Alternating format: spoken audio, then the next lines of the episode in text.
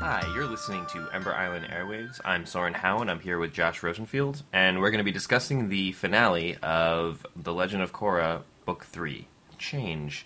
So, um, we had a lot of predictions last week, and uh, I'm excited to see how a lot of these panned out. Um, with this uh, with this finale, or at least to see you know what what your thoughts are on how we were I would say, let's say 95 to 97% incorrect uh, about what was going to happen.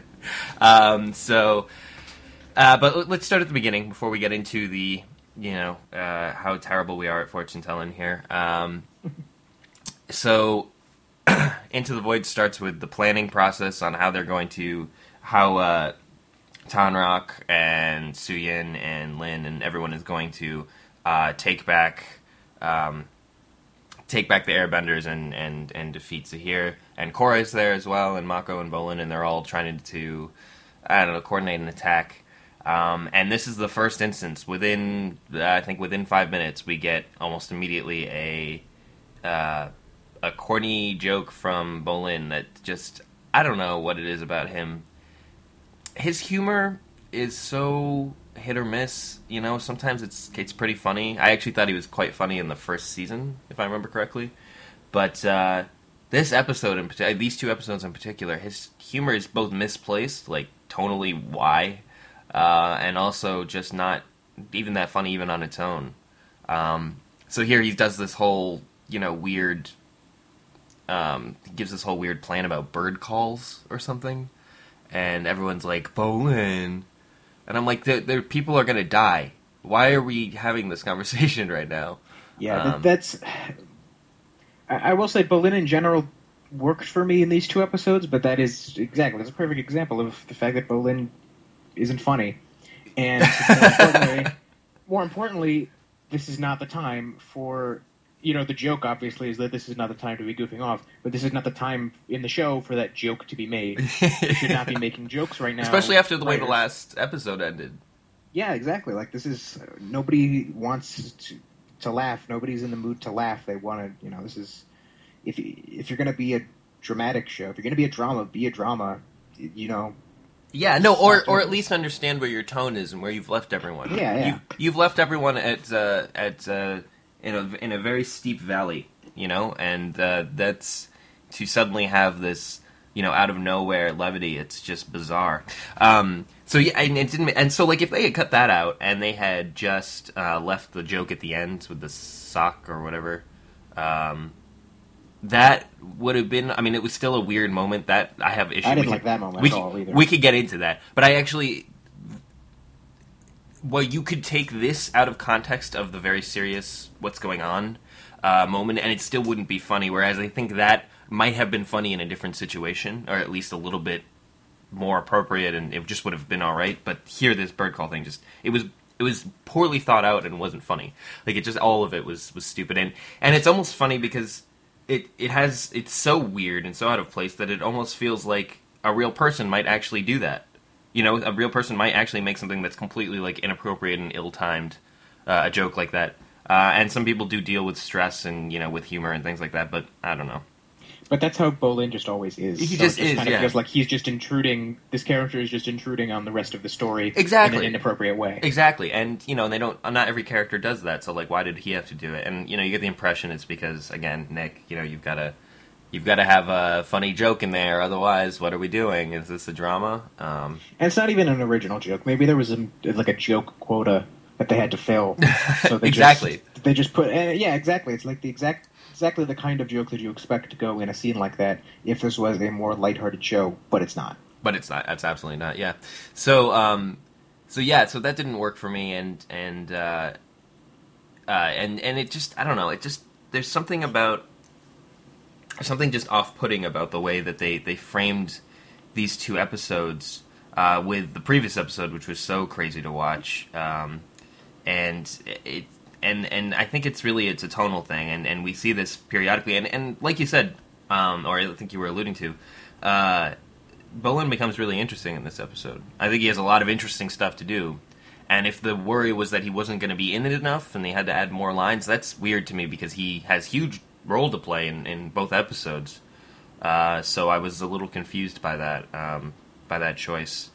Uh, so I guess uh, we can we can move on to the so they approach the they have this big plan right they have this big plan to approach the the airbenders and Zahir and, in the Red Lotus and how they're going to trade I guess Korra at this point this makes finally makes the decision that I think uh, Aang would have made probably right off the bat uh, which is that she was going to you know give herself up to Zahir um, and uh, and in exchange for the for the airbenders and we get this really cool scene where we see Tenzin who is alive, much to everyone's surprise. Um, how did you feel about him being alive?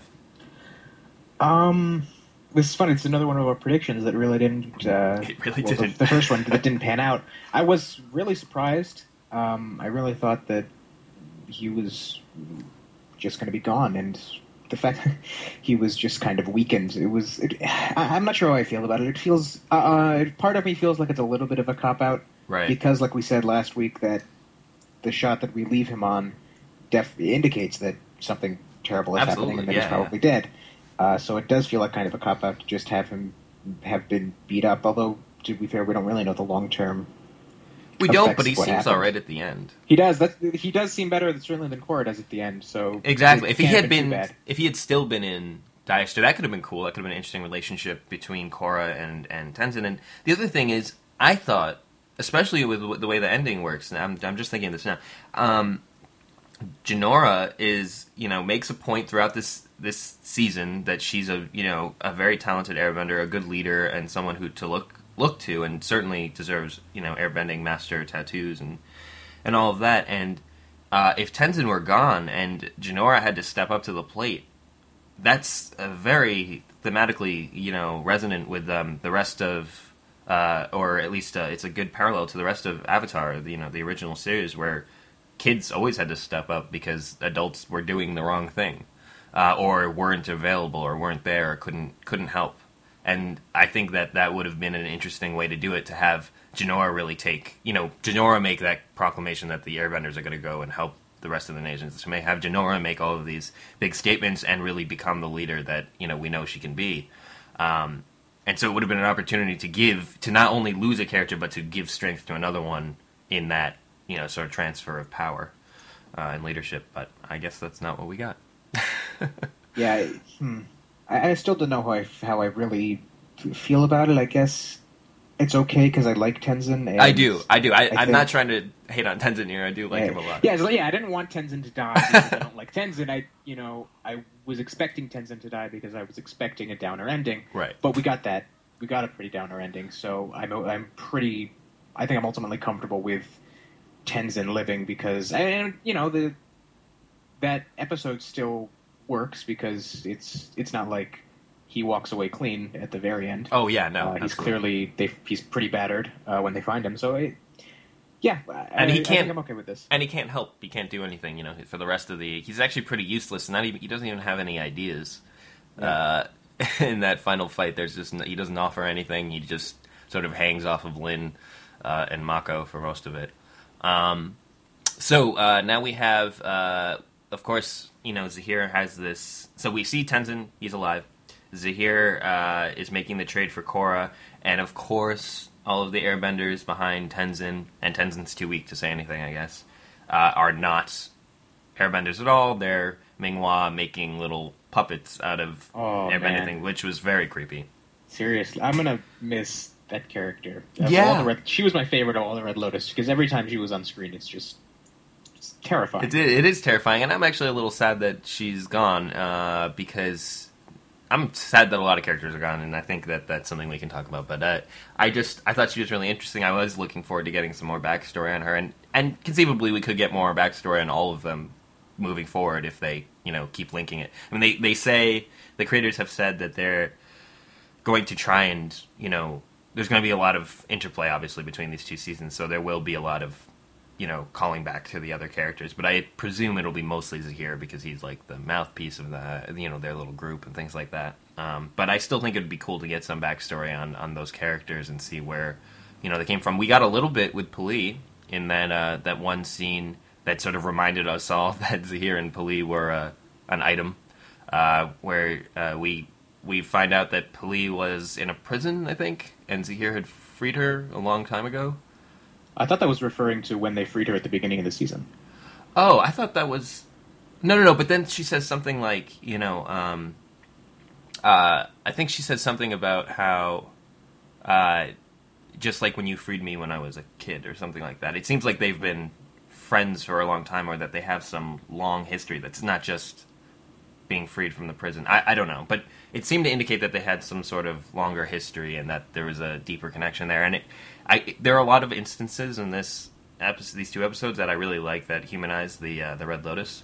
Um, maybe not Ming-Hua, but, um, but certainly Ghazan, uh, because you know he's he's just desperate not to go back to prison.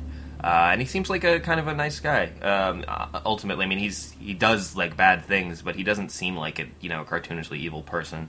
Um, and he ultimately you know does himself in in an effort not to be you know put into prison again, and that's that's an interesting sort of thread. And then P'Li and and Zahir having a relationship that's obviously a very human thing to do, and so there's a there's a little bit of connection there, and I, I think they they did a good job not making us automatically hate everything that the Red Lotus was was doing or who they were. That's true, and um, I thought it was interesting that there were more Red Lotus members. By the way, um, oh yeah, that was yeah. very strange to me. Uh, I don't know. I, I don't know if I really like that. I like the idea of the Red Lotus being this core group of four people, and that there weren't these just. But we know they weren't because we had uh, we had Aiwei, and there's probably lots more, you know, all over the place. Well, but I mean, like in this particular operation, or even just now that that time's passed, that these are the only people these are the only Red Lotus members working right now, and it seems weird that they, if they had all these other people at at their beck and call, why they wouldn't have taken them when they were like attacking the Metal Clan or or stuff like that.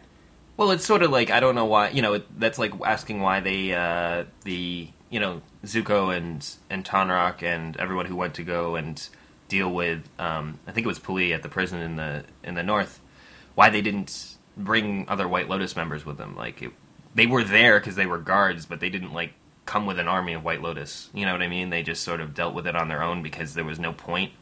You sort of like pawns versus queen, king, and chess. You know, like how how useful is a pawn going to be if you only have like three extra? Um, and what it also does, by the way, is it does explain who was flying the ship in. Uh, That's true. Yeah. In the last episode, so I mean, there's that. I don't know. It seems to me that they're trying to make them into, you know, the White Lotus parallel. You know, that seems to be the the obvious answer there. Is they're just trying to show that there's these two organizations that are sort of coming out of the woodwork, and that there are a lot of them, and it's not really clear who they are, where they are, where they're coming from, but they they exist. I didn't really have a problem with it. Um, I would have. It would have. I what I would say is that I don't have a problem with them existing. It would have been nice to see a little bit of that before, so that it wasn't totally out of the blue. But I bought it. You know, they're henchmen. No, yeah, it's I, I get it, but I just I prefer the idea of the Red Lotus as this core group of four people as opposed to this more sprawling organization because I think it's I don't know it's just more interesting as a because if you think you know the Equalists that's all fine and good, but we think we don't think of the Equalists we think of Amon. Um, I think the Red Lotus as a singular villain is more interesting if it's these particular four people and the way that they operate together and not these four people who are just the higher ranking members of this larger group of you know henchmen who can who have no ability. No, but presumably they would. Really. But presumably they would have um, they would have followers. You know, people who agreed with them. You know, and I don't know. To me, logically, it, it makes sense. I understand what you're saying, but I think that the it, it, it, stands to follow. There were equalists who followed Amon. There were um, people who followed Unalaq. There were people who followed, um, although Unalaq mostly didn't have a lot of followers, but there were certainly people I'm sure who, who supported. You know, he had his his his tribe. There were you know guards and things who, who supported him, and there were people who supported uh, who supported the Red Lotus that we knew.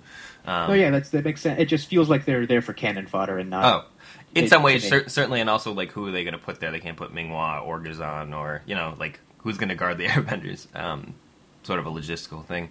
But anyway, I think I think it was fine. I, you know, and um, uh, I think uh, you actually you mentioned Amon. I think that this was an interesting moment because, uh, of course, Zahir grabs Korra, and um, oh well, before that we have a little bit of a, a tussle, a little bit of a tussle. Um, as uh, P'Li uh, gets into a fight with Lin and Suyin uh, after they scale the cliffs, um, and then uh, Zahir gets into a fight with uh, Tonraq and Korra, who is you know all bound up in chains.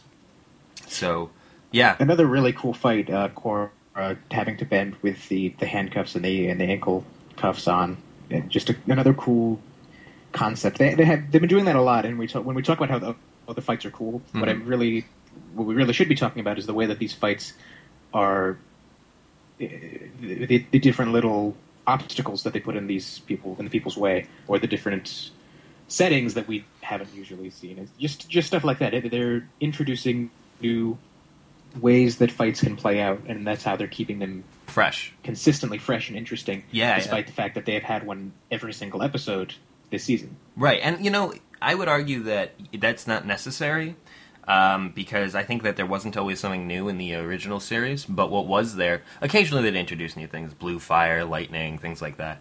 Um, but I think what was more interesting there is that, and you know, um, I you know this might play into my bias towards the original series, but you know, it's sort of like it's sort of like to compare it back to Star Wars.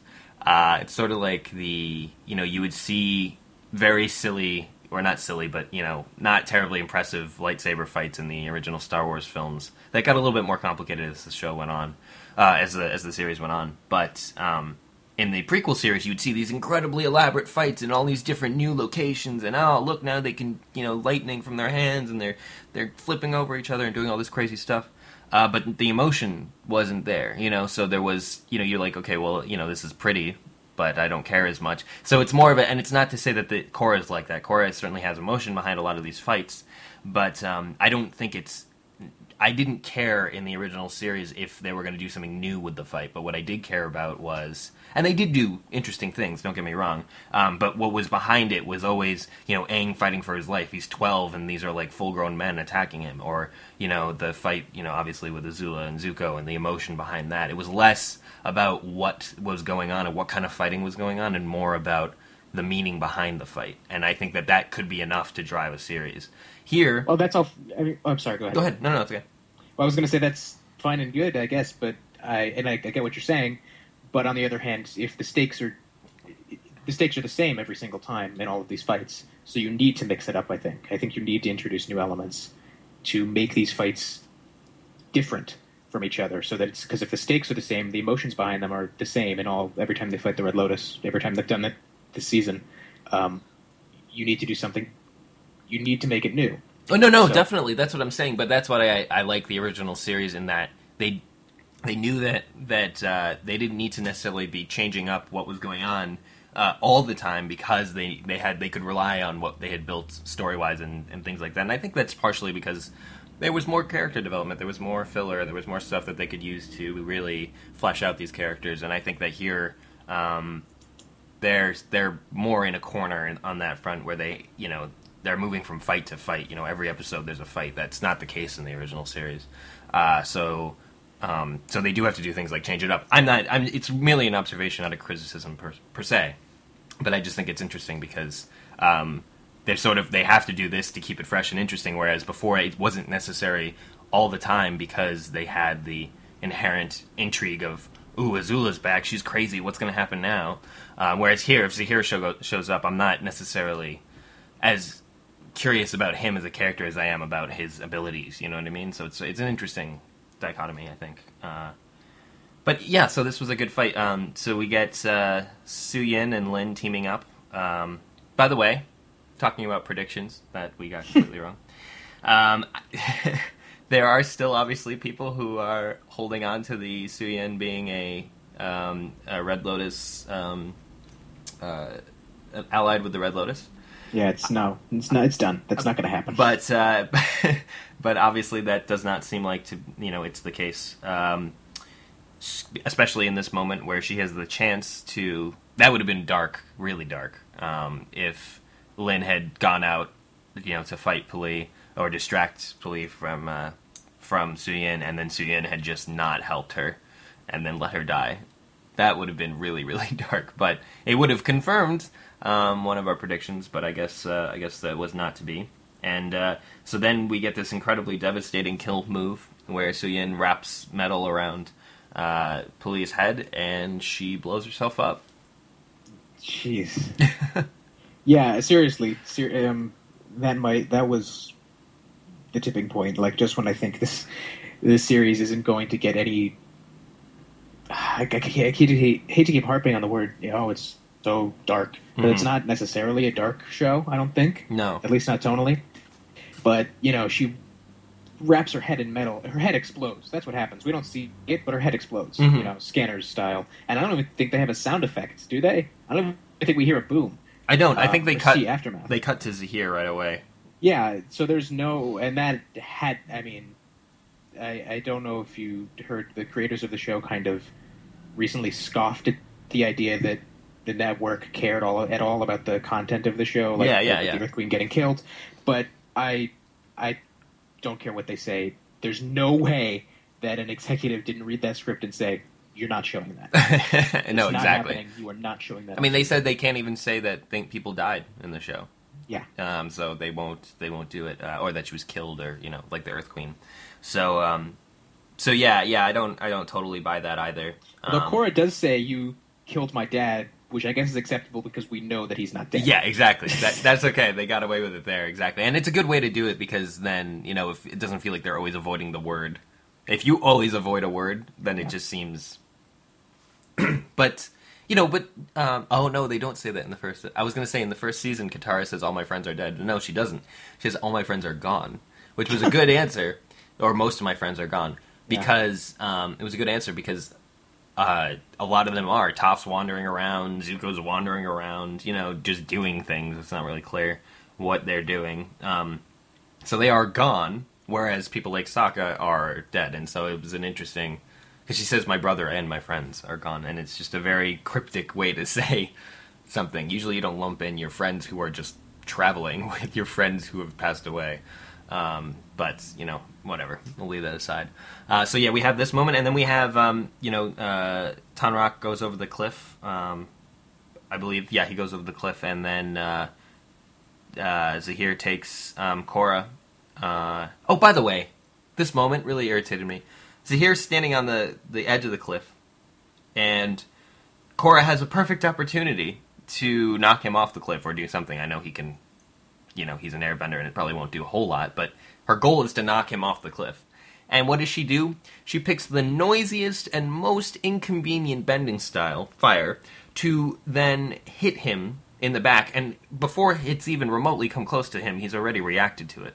Whereas, uh, you know, she can airbend and uh, it's quiet. You know, at least a lot quieter than fire, I would imagine. Uh, why wouldn't Why wouldn't she do that? And also, we've seen that air seems to be the only thing that is of any use against Zahir. You know, according you know according to the fight with Tenzin.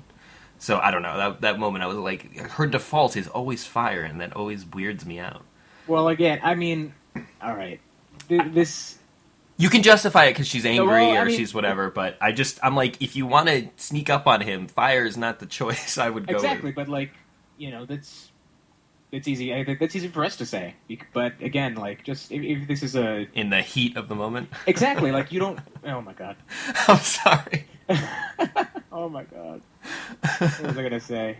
Oh man. Okay, yeah, I remember now. um, exactly. In the heat of the moment, you eh, don't know what's going through her head. You don't know what what what her position is physically. What's going on? Exactly. It's instinct. It's like you said. Her instinct is to use fire in that moment, Mhm. and that's what she does. And it's it, it is easy for us to say from our position on the couch watching the show. well, why didn't you just use air? But that might not have been the best. And by the way, Zahir is an airbender. I don't think air, in her mind, air would not have been the best option to use against him because obviously, she, Right, and she doesn't. She didn't see the fight with Tenzin and things like that. I don't know. It's just I don't know. It just seems like the quieter and more sneaky approach than uh, Fire is just so brazen and out there. Um, I don't know. It was just a moment where I was like, "Why would you use fire?" I said that at the TV as it, or as the, yeah, at the TV as I was watching it. So, um, yeah, that was a weird, weird moment for me. But fine. So she uses it. It doesn't work, and then she gets taken and and tied up in a very creepy dungeon uh, type area, which at first seems really creepy and green and strange, but then uh, starts to look a lot like um, the was it the Crystal Caves from the Yeah. from the first series. Uh, and we can get into the parallels there in a little bit because I think that's that's crazy. But first, I want to just address another prediction I got completely wrong, uh, which was that the venom of the Red Lotus was uh, anything other than actual venom. Uh, I had assumed it meant that the Red Lotus was going to somehow, you know, reveal that a bunch of people we knew in the show to be Red Lotus members, or to perhaps, um, you know, convince Korra to join them, which I thought would have been really interesting, uh, or to do any number of things, really. Uh, but instead, it was literally uh, venom. It was literally uh, whatever this. It looked like mercury to me. Um, that uh, that they used to trigger Korra into the Avatar state. So, yeah, I guess I was uh, totally off base on that one too. Um, although I Oh. will, I, I will say this: the the one thing about the Mercury that is kind of interesting is that when we finally see the after effect of what it does to her, you know, in, in terms of disabling her or, or whatever it's doing, um, there is apparently a, a, a disease that's common, I think, in Japan. I could be wrong about that. That does lead to uh, all the things that we see happen to her. You know, where the you know it weakens you, it makes you lose you know function over some of your limbs, it affects your heart, it affects a whole bunch of things, and it's mercury poisoning. Uh, likely because you know on a, on a primi- primarily fish diet, you're going to get a lot of mercury uh, in a place like Japan or something like that. So I think it it might be a, a direct you know another Pan Asian sort of uh, you know reference point for them. Uh, but again, I, I just I had assumed it would be metaphorical. I didn't think it was going to be literal poison. Oh yeah, yeah. That's that's true. I, I thought that too. But we skipped over the fact that Zahir can fly. Oh, did that happen before that? Okay, yeah, Yeah, 'cause he that's flies kind of a, away with Korra. That's a thing. That's a thing that happens. How did you feel about that? You know, again, th- there's something else we were uh, not entirely sure about, but um, I, I think I was kind of hoping that it wouldn't literally be flying. They do a lot of scenes in this series to indicate that flying would be useful, um, because you know there's the scene where um, where Zahir is trying to uh, escape uh, with Korra or something. Oh no, he's trying to grab Korra uh, in, at the Metal Clan, and then I think Suyin throws the metal through his glider, and he falls to Earth again. And um, there's a couple of situations like that where a glider would be really useful, um, and without it, you're pretty much useless. Even though you're an airbender, you can only basically blow the ground to try and cushion your fall. Um, so they are they do build it up throughout this season, sort of subtly that flying would be a useful technique. But I, I don't know. I just kind of hope that wasn't the thing because it's just kind of silly. I don't know. I don't really see the point of it. yeah. Well, this reminded me of um, in the seventh Harry Potter book. There's a whole thing about how Voldemort at the beginning, if Voldemort they see Voldemort flying when he's chasing them uh, on the way leaving Privet Drive, and it's a whole big thing, and people can't stop the Voldemort. Did you see him? He can fly now. He can fly on his own.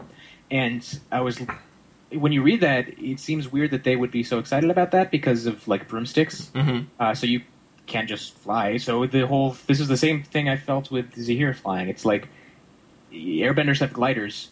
It's not really that much more complicated than what Zahir is doing. Right, Is right, it really that weird that he's? I guess there's no. I mean, the animation there doesn't show him using air in any way.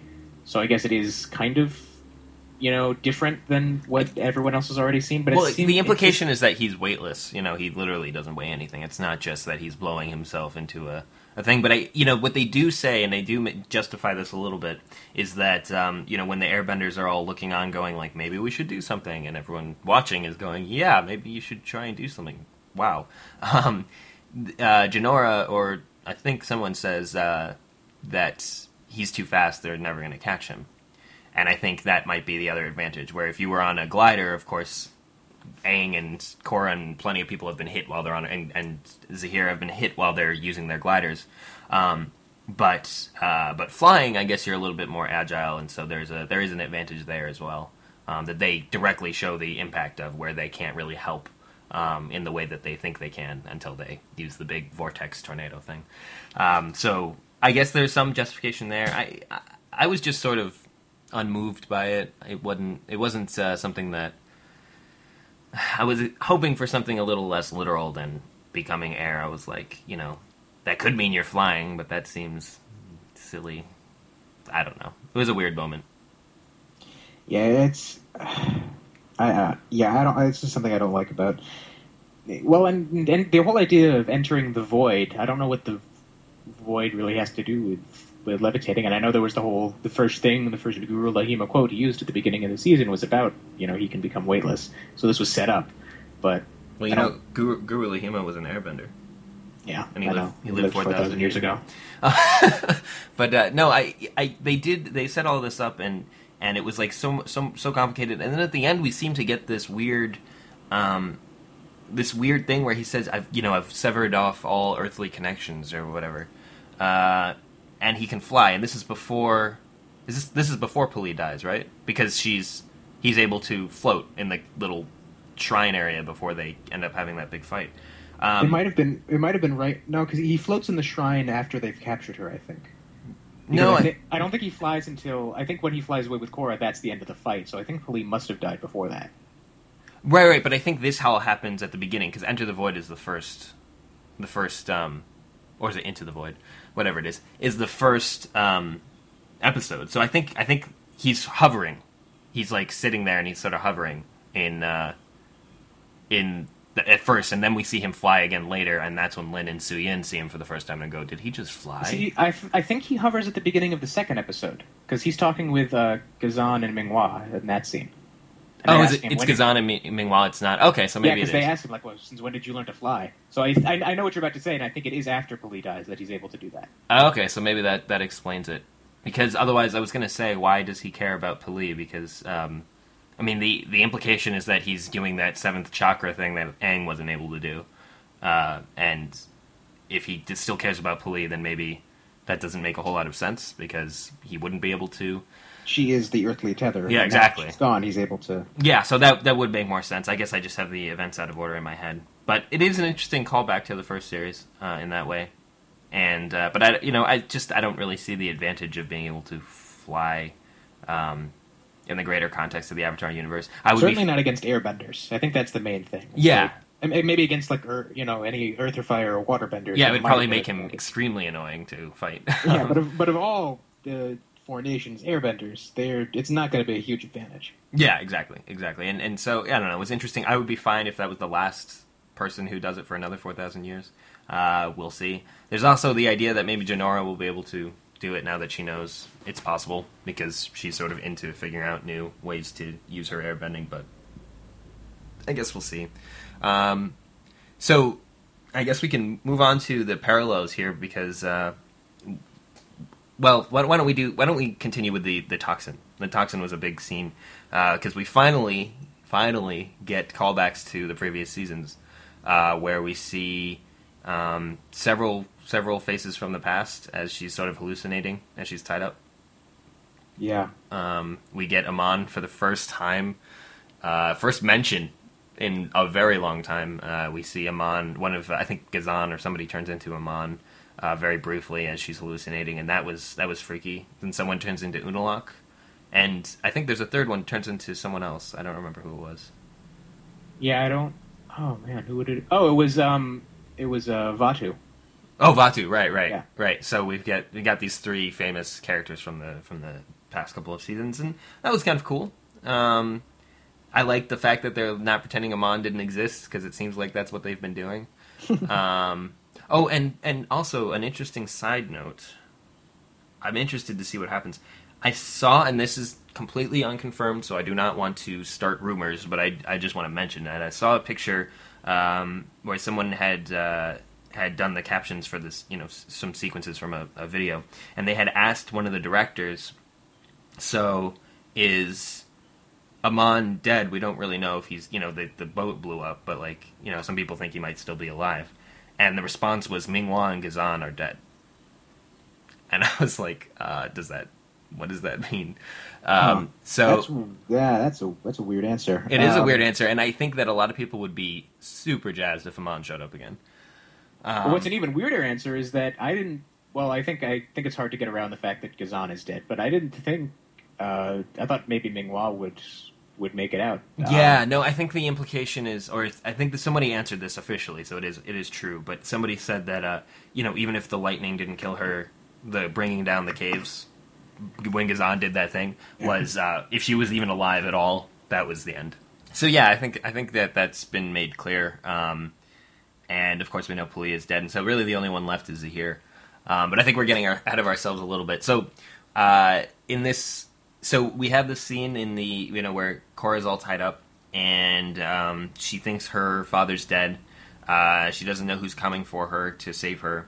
Um, and she just, you know, she seems really broken, and you know, the way they draw her face seems almost um, abstract, and she seems very, you know, distraught and upset, and it's it's it's, it's hard to watch. especially Uh, that one shot uh, of her. I Yeah. you know, probably know what I'm talking about. Yeah, yeah, yeah, the one where so, they sort of elongate her face, and she looks, her eyes look sunken. Yeah, it's a really, it's disturbing. Um, and that's particular. I think when she starts hallucinating, I think that's the same that same moment, and it's a it's a it's tough to watch. It's tough to watch um, that sort of thing. It's always hard to see when Korra's you know stuck in one of these positions, like you know in the first season with Amon, you know being super creepy as he really was. Uh, those scenes were always difficult to watch as well. So I. Uh, yeah, this was it was interesting, and then um, she does go into the Avatar state, uh, and uh, they're una- unable to contain her, and then they launch into the final fight uh, with Zahir, and also Mako and Bolin come in and you know start their respective fights with uh, Minghua and Ghazan. Um, Oh, and and uh, Bolin can lava bend. yes, Even- yes, Yeah. that is that is a good scene. Um, I think we get that earlier. Yeah, Yeah, when they're escaping the temple. when they're escaping the temple. Yeah, so he can lava bend. That was an interesting revelation and something I, I actually really like. Uh, it seems to. Uh, I like that it, it's a payoff for the metal bending that he can't metal bend, but he can lava bend. So that's pretty cool. Uh, and it seems like a pretty cool way to integrate the fact that he does have fire bending ancestry. So there's some implication that there might be ways for bending to blend a little bit. Um, so that's I kind of didn't- I didn't even think of that part, but yeah, that's a good point. it's uh, just interesting, and so it'd be interesting to know what Ghazan's history was and things like that. So, um, and it, what it does also is it sort of blurs all of those ideas about you know back in the first series we saw Roku was managing the volcano the the volcano when um, I think Sozin was was there and, and how is Roku managing a volcano if it's lava and that's earth and how can he do earth and what's going on so um, it sort of sh- you know emphasizes the idea that lava is this weird hybrid between the two. Um, so that's that was cool. I like that. Uh, I think that gives Bolin something cool to do. Um, and then they have the payoff of Kai on her on his little sky bison. So now we know why they showed that random scene at the end. But I would have been fine with him just showing up at the cave I don't know It yeah, it, would- weird- it would have accomplished the same thing. I think. I don't think we necessarily needed that scene at the end. Yeah, but it, whatever, whatever it was, we got to see this this cool little moment um, where where again, so Bolin can lava bend, and so when he goes back and he has to fight Ghazan, and Ghazan, uh, this is like you know round three or four with the same guy.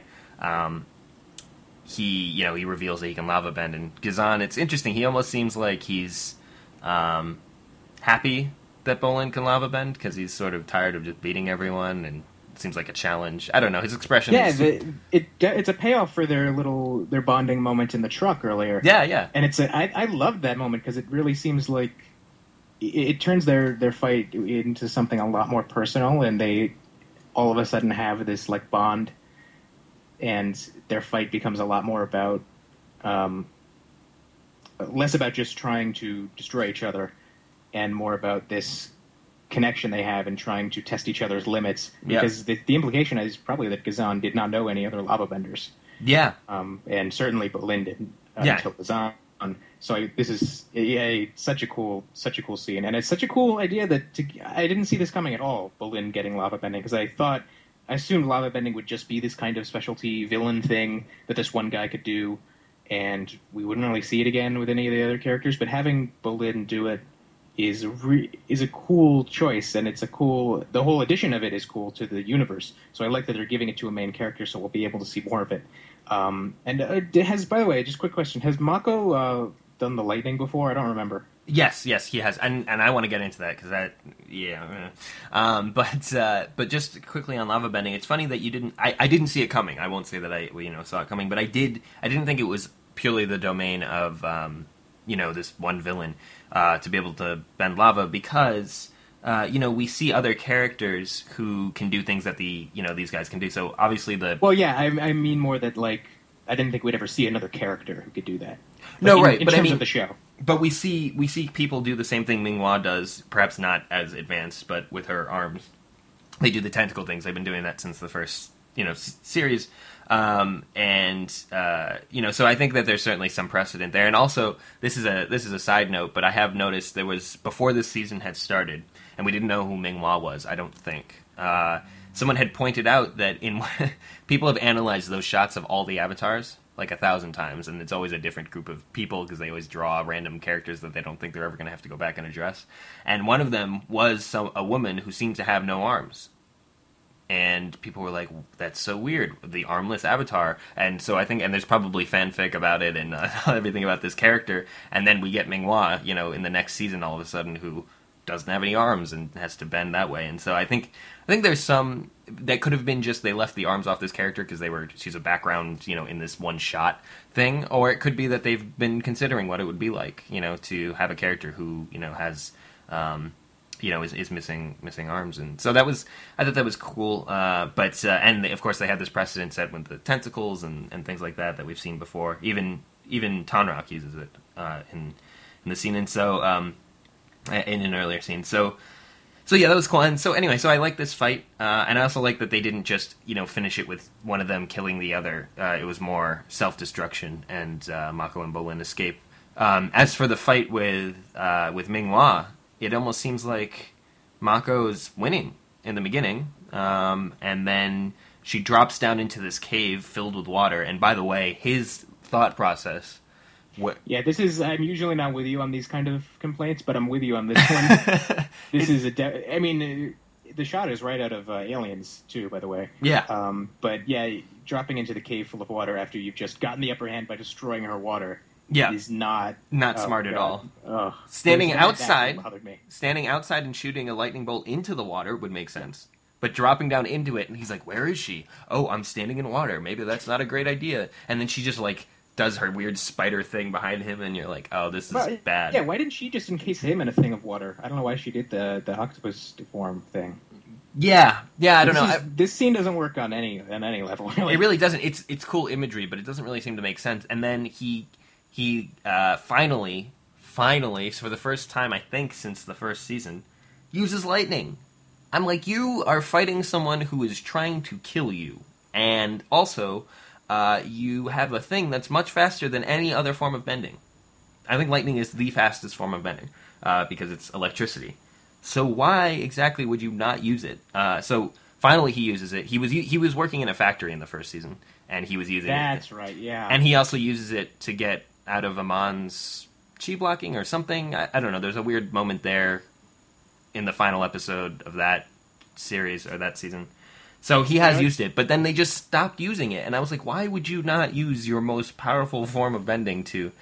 And people have pointed out that he's a cop, and maybe he's trying to use non-lethal force, but I'm like, she is using very lethal force on you. I don't know. It seemed weird. My argument would have been like lightning being harder to conjure than fire. It might have just been smarter to use as much fire as possible Mhm. and not wait to gather up the strength to use lightning. Right. But you're right. He was doing it in the factory. You wouldn't. It must not be that hard. It can't be no, that hard. and that was actually it was a problem I had in the first season where they make electricity. se- You know, you just have lightning people able to bend lightning just working in a factory. That's the whole. That's what they do. Uh, and then when he's you know he's unable to move, but somehow he's able to generate lightning. I'm like that seems wrong to me. Um, having said that, let's leave season one aside. Why he's able to do it here is that some people have put this forth, and I think this is a cool idea. That maybe uh, maybe I keep saying Zuko, maybe Mako's. Um, uh, inability or the fact that he didn't use lightning before was because his chi was off because of his relationship with Korra and that he's finally getting over it and so his you know his chakras or whatever flowing and so that he's finally able to use electricity again and in some ways that actually works because a lot of this season he's been sort of getting over this whole you know these past relationship related things, and he's becoming his own person again, and he's less focused on all of those you know more earthly tethers in uh, in that way. So I could see that um, being a good explanation, and it's gonna, what we're gonna have to go with because otherwise it makes no sense why he wouldn't have used it the 15 other times he's fought Ming-Hua this season. Yes. Uh, well, if, when I first watched it, I forgot that he had ever done lightning before, so I assumed that it was a similar to uh, Bolin's ability to lava bend. That this was the first time he'd done it because it was a stressful situation and all that. Oh yeah, I had completely forgotten that he'd done it at all before, so that it worked for me. But yeah, having it, maybe they maybe the showrunners forgot that they'd had him do it because there was a long break between seasons one and two. He didn't do it at all in season two, and now this happens. Yeah, I, I really think it's a question of chi and things like that. I I does seem shocked that he's able to do it afterwards. Oh, oh God, I didn't even mean to do that. wow. I mean, literally, he seems surprised that he's Yeah, what he's just done. I know. Oh my. Oh no. Uh, oh no. Chakra, more like chakra. Yeah, no, I think the Oh, I think no. he's I know. I'm sorry. I'm so sorry. He um no, I, I think I think if you if you chalk it up to the fact that he's been messed up since this whole thing with Korra and Asami and everything, I know it's stupid, but it is whether or not it was a good choice in the beginning for the showrunners to make it important to him is beside the point. It is an important part of his life. Uh, so I think that that might have thrown him off, and that he was only recently able to, you know, get over it and you know bend lightning again. I think we would have been nice to see him trying to bend lightning earlier and failing. That could have been a good way to, you know, like like Bolin being unable to bend metal. Like it would have been a to a lead up to this final moment. But like for example, he could have uh, electrocuted Zahir in that quick scene. He like shoots a, a fireball, which is fast because it's you know pro bending style, but it's not lightning fast. Um, so yeah, I don't know. It was weird for me, uh, but he did it. Ming-Hua is dead, or at least was wounded, and then Ghazan took down the whole cave. Um, and that was the end of two Red Lotus members, much to my chagrin, because I was really hoping these characters would be the villains for next season. Uh, but the creators have confirmed that they are doing villain per season, uh, so we will be seeing new characters, I guess, uh, moving forward. Yeah, that's right. We did.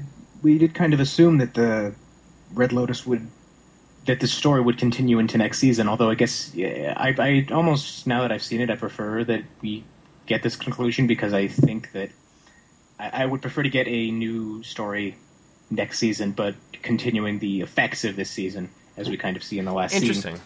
Um, I, I just I just think that works better, and it's something. It's it's exactly what they did for um, the, this season, or for last season and this season. Yeah, yeah. And it's funny. It's funny that we assumed that um, the Red Lotus were too powerful to be taken out in these episodes, and not like the, and not. We didn't say that about Vaatu. We didn't think of that about Vaatu after season in season two. Well, we figured with you know when there's there's like limits. You know what I mean? When you're at like a nine, an eight, or a nine, you know, in terms of power level, let's say, um, it's like all right, you're too powerful because uh, you know that's one kind of character. Then there's you got characters like Vaatu who are just obscenely powerful, and there's no way they were going to beat them normally, and so there's probably going to be some Deus Ex Machina if that makes sense. So I think here it was more that they're more tangible. We can we can really assess their powers. Like how can you assess Vaatu's power or Unalaq Vatu or whatever the weird dark avatar thing was going on?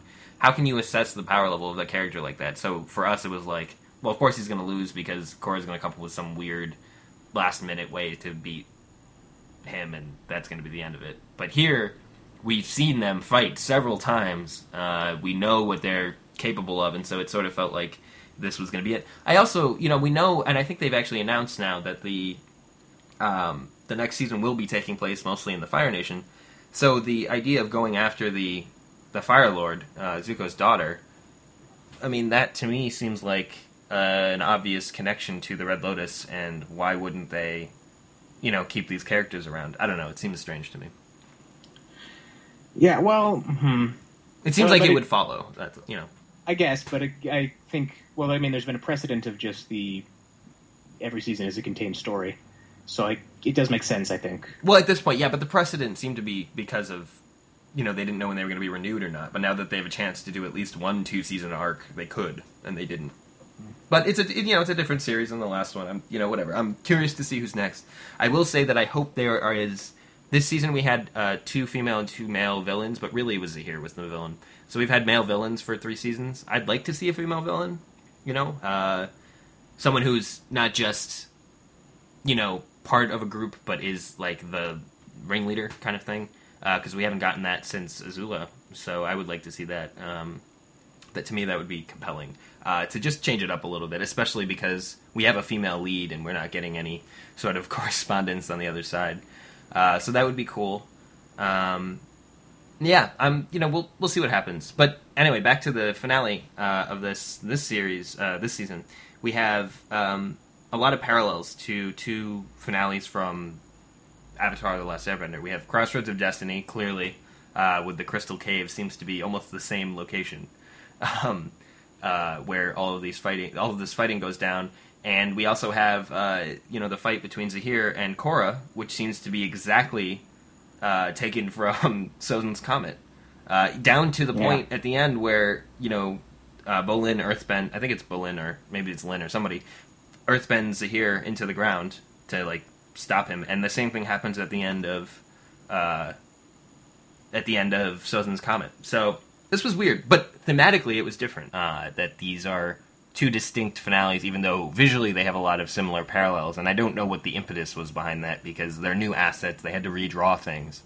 Uh, but if you look at side by side comparisons, they're clearly inspired by these two finales. Um, maybe to make us to get that out of the way, so they can do a different finale for the final season. I don't know, but uh, but we don't have a similar ending to Crossroads of Destiny, where uh, things end great for the bad guys and terribly for the good guys, and we don't get an uh, an end of the episode. Um, we don't get a finale like Sozin's Comet, where they take away the bending of the you know primary antagonist, or there's this big you know sort of conclusion. So yeah, I thought it was weird to draw these parallels because it didn't seem as didn't seem similar to me enough to warrant the visual motif. Um, yeah, well, I think uh, just in terms of uh, references, I I think it works, and yeah, so I think the uh, Sozin's Comet parallel struck me a lot more than the uh, Crossroads of Destiny parallel, personally, just because the I mean the location is identical and the content of the fight is ex- extremely similar. Mhm. So yeah, yeah. As far as references go, I mean, I honestly would have preferred them not to do any of it and just and like I said, do something Do something new. new. yeah. Um, but I, I liked. I thought, especially the Korra and um, Zahir fight was really, really, really good. And so I was okay with it being a reference, even if it didn't necessarily fit thematically. I, I don't. I, I think that's okay, as long because the content of the fight itself was worthwhile enough to stand on its own, despite that. Sure, sure. I just thought the I just thought it was a strange comparison, if that makes sense. Um, but uh, or a strange reference point. Uh, but uh, one thing I will point out in this fight that was really cool that I noticed, and then I saw a few other people had noticed as well. Korra, when she speaks in the Avatar state, doesn't speak with the voice of all the avatars because they've been cut off, and that was just a cool little detail. Um, it just sounds like Korra, uh, and in this fight, it's very clear that it's just Korra, uh, and I thought that was really interesting to see um, them include this small little detail that reminds us that she's still cut off. And by the way, I had read an article well before this series had sta- this season had started that said uh, that for most of season three we wouldn't see her connecting to her, her past lives, and season three is over and we still haven't. So I'm wondering if we're ever going to see that. I don't think we are, and I would prefer if we didn't, um, because I think I would. What, what's the point? We, we've already we've cut her off from her past lives, and that's been. I mean, it's informed the series to an enormous degree, and to have her get back in contact with them, I oh my god, it would. I, I don't see what the what the benefit is thematically for the show for her to to get that back when the whole point of the show is for her to try and figure stuff out without that benefit. Yeah, I mean it's the whole point of this particular series, but at the same time, you know, a just narrative wise, it would have been a way to include some more Avatar: The Last Airbender related content because they could have Aang, you know, appear and offer advice or do things, or you know, one of the best things about the original series was we were always seeing Aang talk to Sozin all the time, uh, or and then Kyoshi at one point he actually turns into Kyoshi. That was a crazy scene.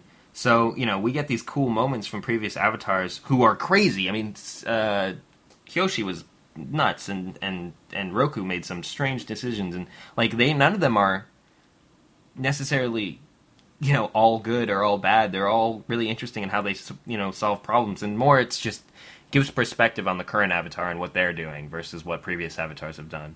You know, there's a big split in uh, I think it's in the Promise, uh, the comic where Aang's talking to Roku and Roku's like, you know, if you have to kill this I won't ruin who it is. If you have to kill this person, you should do it. And Aang's like, "You know what? I'm not talking to you anymore. You're kind of crazy." Which is a really cool moment because it's very different than Aang who makes his entire existence about not killing people. So um, so that's cool and it sort of it fleshes out the main character of what you know what, what's going on there. And it is interesting here seeing Korra survive without those those past lives. I think perhaps not in power not power wise and, and things like that maybe it might be cool to just see her be able to contact them via the spirit world or something even if it's not through the avatar state or whatever um, but i do think it would be nice to have a little bit of interplay with the previous avatars even if it's not Aang. Um, just because that was a that was a huge part of the original show and uh, it's a it's a little sad to just see you know Korra all on her own uh, or I mean, or give more time to people like Zuko and let them really fill her in that way. I think that was cool to have maybe have Toph, Katara, Zuko, all of them, you know, become her like sort of advisory council because there's no connection left. You know, that could also be cool. I, well, I think what just a big part of what distinguishes this show from the original is that lack of ability, is that ability, and the fact that she can't she she can't use that connection to help her, and she just has to rely on the on herself and the people around her, Mhm. and talking to people who knew those knew those people like she does with Zuko.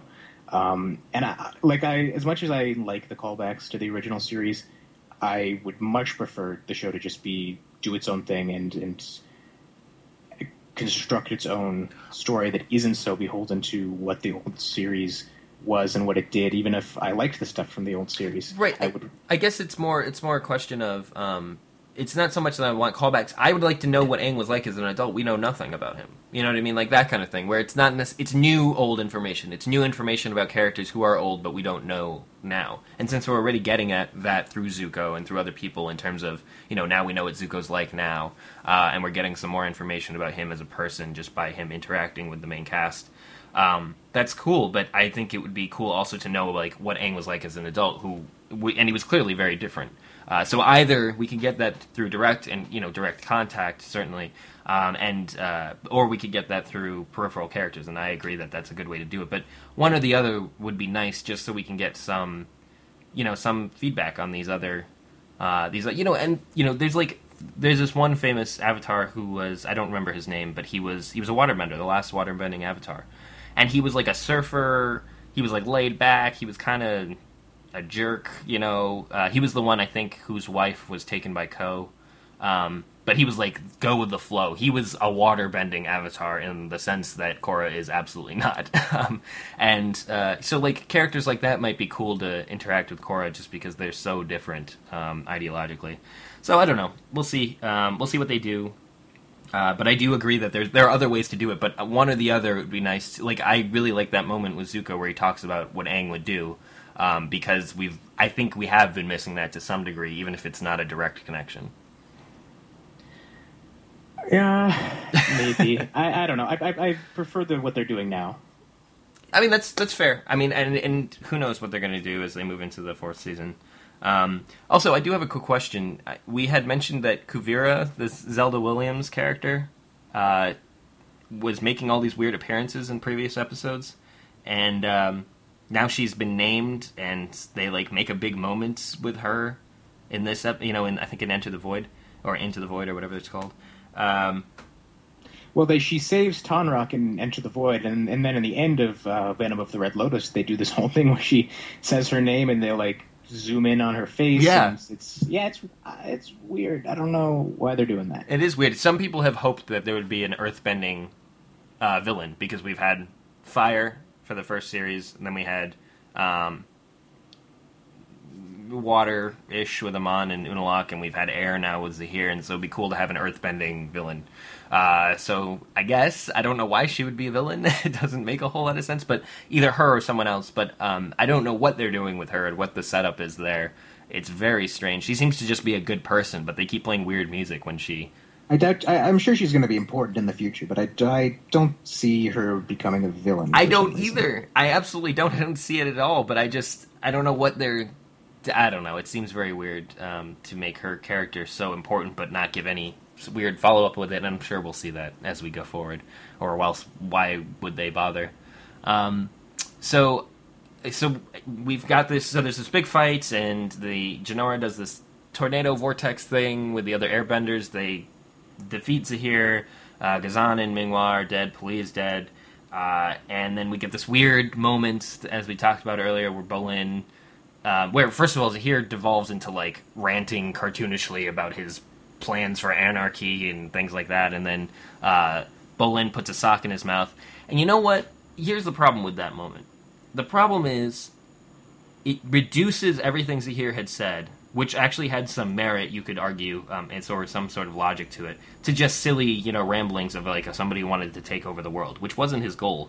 And then when Bolin puts the sock in his mouth, it's almost like him and everyone else saying, like, yes, finally he shuts up, you know, like everyone hates him, but it's not. He was never that character. He was never that character who just went on, you know, like crazy rants. He was somebody who had like very methodical, very well thought out ideas that you know we might not have agreed with, but they were so like it just seemed incongruous. Yeah, I, I did not like the scene at all for exactly that reason. It doesn't. Zahir is not this rambling, crazy person Yep. who is, you know, he is certainly obsessed and certainly has very strict ideals, but he is not the person who he was in that final scene. He does not scream and ramble and and rant about how oh oh the uh, vengeance is coming and you'll you'll pay for this Yeah, yeah, yeah. avatar. And shaking his fist in the air. And yeah when Bolin oh that it actually like made me a little angry. I'm not, I don't like Zahir at all. I think he's you know not as I like the character as a character but as you know as a person I, I think he's obviously evil and awful. But when Bolin puts the sock in his mouth and then makes this you know smug remark about it I was like Zahir deserves better than that He does, and everyone says something like "classic Bolin" or something, and I was like, "What? What? Yeah, what uh, this show?" classic book. Is Bolin a popular character? I don't know. I don't get it. I he have must no be idea. because that's how they're treating him, especially in this scene. Well, it's funny because I think a lot of, like I said, a lot of complaints last season were that he was sidelined, you know, to the point of barely existing, and then, you know, uh, and and I then didn't like his plot, whatever plot he had he last was, season. he was awful last season, so I, I don't really get it. And then, you know, because he, he felt like there were a lot of episodes where he was just in it, and but like just to stand in the background and didn't do anything. So I agree, he was set dressing until he becomes a mover star and yada yada yada. So I don't know. Um, that was just weird, uh, and this this scene was weird. Um, it didn't feel like it fit. You know, he's not only is he here uh, spiritual and yada yada yada. He's got all these ideas and he's very methodical and thought thoughtful. And yes, he's lost his girlfriend, but that just made him more spiritual. So much so that he could fly and do something that Guru, like Guru. You know what I should have said to you know someone should have said to Zahir at that moment. Would Guru Laghima be be ranting right now? I don't think so. Um, and that probably would have shut him up. But it's yeah, just that's why. That's exactly why Zahir would have never Exactly. Exactly, because he's trying to live this like very zen life, this very monk-like life, and so I don't know. That was weird. Um, by the way, we did get a. I don't know if you heard this. We did get a final, finally get an explanation for why he was so good, quote unquote, at airbending. I don't really think he was. He was good. He wasn't like again. He wasn't a master at airbending. He was just very good at it. Um, but it's exactly what I had thought. He was a martial artist, um, and this was from the creators. He was a martial artist before he ever got airbending, and so when he got airbending, he just you know was doing the same thing, and air was coming out. So there, uh, you know, perfect explanation. It works for me. And he was also practicing in his little cell. So that's that's enough to justify why he was able to do what he was able to do. Yeah. Because I mean, they do make it clear that he was a threat well before he ever got bending. And so, with all of that said, I think that makes sense uh, to me. Uh, and then we get this final scene. This is the big moment that we've been um, that they've alluded to quite a bit throughout the this season, where Jinora gets her uh, airbending. Well, first we see. Why don't we do Korra first? So we we sort of jump in time a little bit, and we get a phenomenal moment uh, where Korra is looking out a window, um, and she's in a wheelchair, uh, and we get this moment with Asami and Korra, and uh, it's just a really great moment. Something really emotionally resonant about it. I think. Yeah, it's, a really sweet moment, and I've loved what they've done this season with Korra and Asami's friendship, Mhm. and um, I hope we get more of that certainly in the next season. And this is yeah, it's such a sweet moment. Just this, you know, this way Asami affirms her her loyalty and the fact and that she cares about Korra and that she'll that she'll do anything to help her. Like that's something that goes unsaid, I think, a lot in this show. It does. because you wouldn't because you. I mean, I'm not saying we need it, uh, obviously, but I like that, especially in this moment, we have a character who is explicitly says that she'll be there for her. Well, it- Um, no, but I do think it's important because before, you know, especially in season one, they had a lot of animosity between them, a lot of weird tension, and I think, and it was overt, you know, and they said things to each other quite a bit that were not so kind. And I think it's cool here to have Asami say that because it feels like a direct parallel to her earlier. You know, it's a sort of a, a closing of an arc, or at least a continuation of this arc between of their friendship that's you know gotten more and more intimate and more um, supportive and mutually uh, positive than it was before. Yeah, exactly. And well, I, this whole final scene is fantastic. It It's is. It's a very good scene. And I'm, it's funny. I may have immediately. I may have overrated. Uh, I, I God, I'm sorry. I hate that word, but I may have um, overreacted in my excitement for the, the finale just based on how good this final scene was. because their finale had some problems. I think overall it's good, but this final scene is so so good. It's It, this saved this. This elevated it much more than I. yeah. If I had ended in that final scene was a here, I would have been less than pleased. Um, but this final moment was really great. Um, you know, I I confess it got it kind of emotional for me, uh, especially as we go into. Um, and and by the way, Korra just looks so dejected and, and upset and miserable. Uh, and I do want to just address that in a minute, but um, we get this final moment where uh, you know Jinora gets her her airbending master tattoos, and we have this very clear homage, reference, visual, you know, parallel, whatever you want to call it, to Aang as she lifts her head up, um, and you see the tattoo, and for a split second, she looks exactly like Aang Yeah, Um, this that's I thought the exact same thing. and it's clearly a, a reference, and it was really cool to see that. Uh, I don't know if she's going to be bald for the foreseeable future, but and she doesn't have to be. We saw Aang with hair; it looked fine. Um, but uh, certainly the visual parallel was really cool to see, uh, and it was you know that got me. And then just the whole ceremony, you know, with the ch- wind chimes and everything, was really moving. Um, but but I think what's really key about this scene is, again, it's all about Korra, right? And so we have Tenzin saying, you know, we're going to become peacekeepers. We're going to go into the community and you know wherever there's strife or whatever, you know, we're going to try and fix and resolve conflict.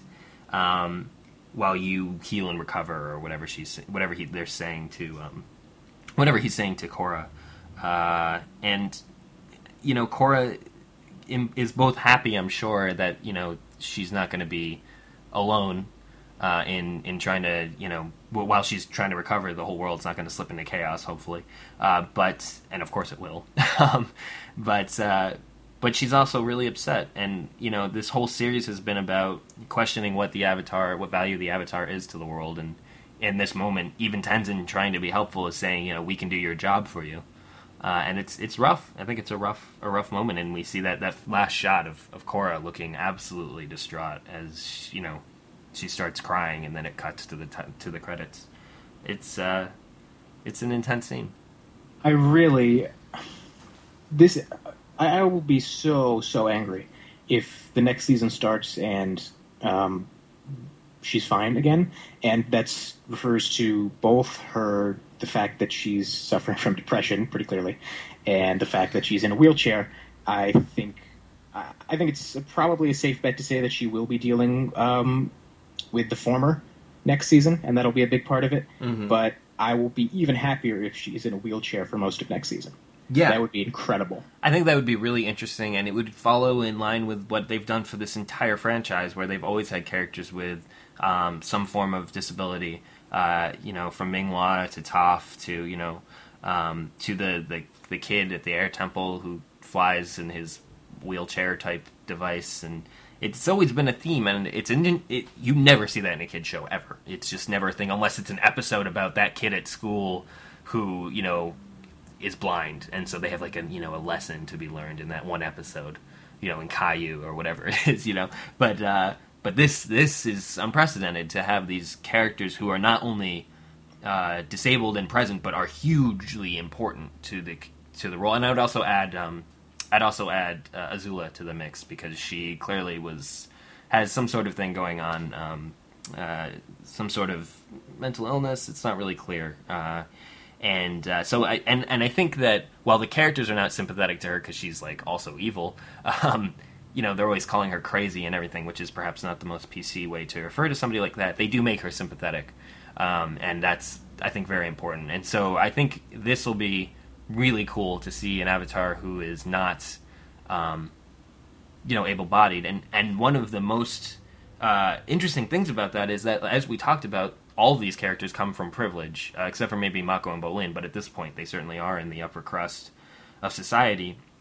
Uh, but this puts her into an, a, dis- a disadvantaged group for the first time. Finally, Korra is now in a disadvantaged group and has to sympathize with people with disabilities, and that's that could be really interesting for her development if they keep it uh, moving forward. And uh, yeah, and I think just in terms of representation, it'd be really cool to have a Yeah. character, the hero of the show, who is in a wheelchair and has to reckon with that, but also is still the hero. And the same thing if you know, I say I say suffering from depression because you know not just because she looks sad in the final scene, but because this is a theme throughout the series Yeah, that's been subtle up to this point, especially in the moment in the first season finale when it's not it's implied that the way that people have looked at it is that because there's the scene where she's lost her she thinks she's lost her ability to bend Mhm. and she's looking over the cliff and a tear falls off the cliff and people have you know we don't see it we see this from her perspective but people have noted that that shot wouldn't be possible unless she was like looking bending down over the edge of the cliff Mhm. as if she's considering whether or not to throw herself off Mm-hmm. and I think that that's absolutely true. I think that's exactly what's happening in that scene, and it certainly fits with her mindset at the time. And especially, you know, she's gone through the ringer in this episode and had people ch- screaming and chanting at her that the world doesn't need her anymore, Mm-hmm. um, and and trying to fight against that. And in this final scene, like you said, the Air Nation, in trying to console her and say, "Don't worry, we'll take on your responsibility," is that that's maybe not what she needs to hear right now because that's what the villains were telling her is that the, she isn't needed. Now the Air Nation's telling her basically the exact same thing that they'll be able to handle it without her. Exactly. And, you know, part of me actually feels like that might be the ultimate goal of the Avatar to create a world that doesn't need them anymore. You know, that, that can survive on its own and balance itself out without the use, you know, without the help of the Avatar, especially with the spirit world now connected to the mortal world. Um, because there was a time when the Avatar didn't exist. And so maybe that's the answer. Uh, but it's hard to hear if you are the Avatar. I've I've uh, I've assumed since season two that that's the end game of this series. Really? is that by the end of the series, the Avatar cycle will be broken and Korra will be the last Avatar, and that'll be the reason that they're the reason that they're telling this story of Korra ultimately is because that's the significance she has for this world. Is that this is the Avatar who realized that we didn't need the Avatar anymore. Wow. And what'll be really, I'm still pretty confident that that's what's that's the direction they're going in.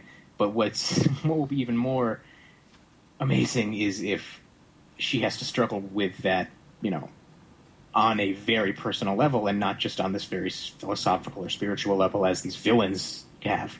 Mhm. You know that this the idea that uh, you know it's a very common anxiety of you know now it's you know it's a it's a wonderful life basically. You know nobody around me needs me and I'm just a burden. And having to deal with that have Korra having to deal with that as a person and based on her very you know she's always been very cocky and, and individualistic and all about how great she is. Um, and that's one of the things I really like about her actually. Uh, but in season four I really hope that she it's all about her trying to deal with this idea that maybe she isn't the best and you know this fight with Zahir obviously took a lot out of her and oh man I, I will be so disappointed if um, everything's fixed by the uh, by the next season premiere Yeah. or very quickly in the next season and This- also well, this this ep- this last scene almost seemed like the first part of a next season. yeah that's, so, that's why I'm Hoping, yeah, yeah, exactly. Also, as someone pointed out, I will be disappointed if in the first episode of season four someone says, "Oh, the New Earth Kingdom government is doing good," because Yeah. it would Yeah. no, be like this is a you know violent. There were violent uprising. You know, the leader was killed by a revolutionary. There's looting and and rioting, and if the city is on fire.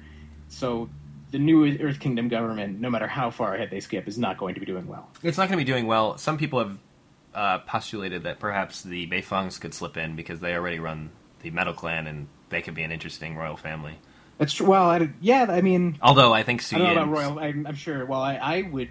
I bet Suyin, who was the one talking about how the Earth Kingdom, since the monarchy is antiquated, and you know she Yeah. was sick of the Earth Kingdom for that, the Earth Queen for that reason.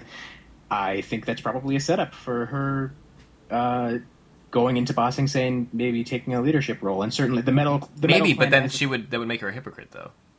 well, not she wouldn't become the queen. She would set up a new government. Oh, okay, yeah, possibly. I mean, it could that could happen, and and that would explain why you know we misinterpreted that as Red Lotus speak. But that was a weird misdirection on uh, their part Yeah. um, because it seemed very related to that. I do want to just go back to Korra's depression or purported depression. Uh, I think they should emphasize that more if it's a if it really is a thing to really clarify that she's struggling in that sense because what it does is I've harped on her a lot throughout these uh, past couple of podcasts and just since the beginning of this series. Her decision making is fully in line with somebody with um, with depression. I have personal experience with you know with people with depression and things like that, and I, to me, uh, it puts her whole behavior and everything she's done in an entirely new light. Uh, you know, her making rash decisions that put everyone in danger, but often her uh, specifically in danger. I think I think that fits very well with somebody who's not entirely sure of their um, their self worth and their you know things like that. So I think it gives a way way more interesting spin on her character that um, and it works as like a hidden sort of you know a hidden disability. So I think it's a it's a cool it's a cool uh, you know added layer to the character that really um, is a more uh, complex than I had given her credit for in the beginning, or given the creators credit for. So, uh, of course, if we had ended with the first season, we wouldn't have that necessarily. So, I guess we'll see. But I think that if they really play that up, it could be a really compelling um, way to to have us sympathize with her. Certainly, it gives me a lot more sympathy for her character because it again puts everything she's done in, in a very different perspective. Yes, I, I really hope they go that. Um, so yeah, I think that, that, that about sums it up. Uh, we I just want to throw out one other idea that uh, it would be great if Korra, as a somebody who feels dejected and, and cast aside, and also now can't walk um, in the next series, uh, in the next season, uh, has to get a pep talk from Toph. I think that would be fantastic. So uh, fingers crossed that we'll get a little bit of um, a little bit of Toph Beifong uh, as we move forward. I'm sure we will because why else bring her up? Uh, especially if this is the end of the Avatar franchise, uh, which I, I doubt, but we'll see. Um, so yeah, so hopefully we'll get some Toph in there. Uh, we'll get to see some of the Fire Lord, the Fire Nation. I'm very excited for for next season. yeah, so am I. All right. Well, thank you so much for joining me, and uh, hopefully we'll get to talk again soon. All right. All right.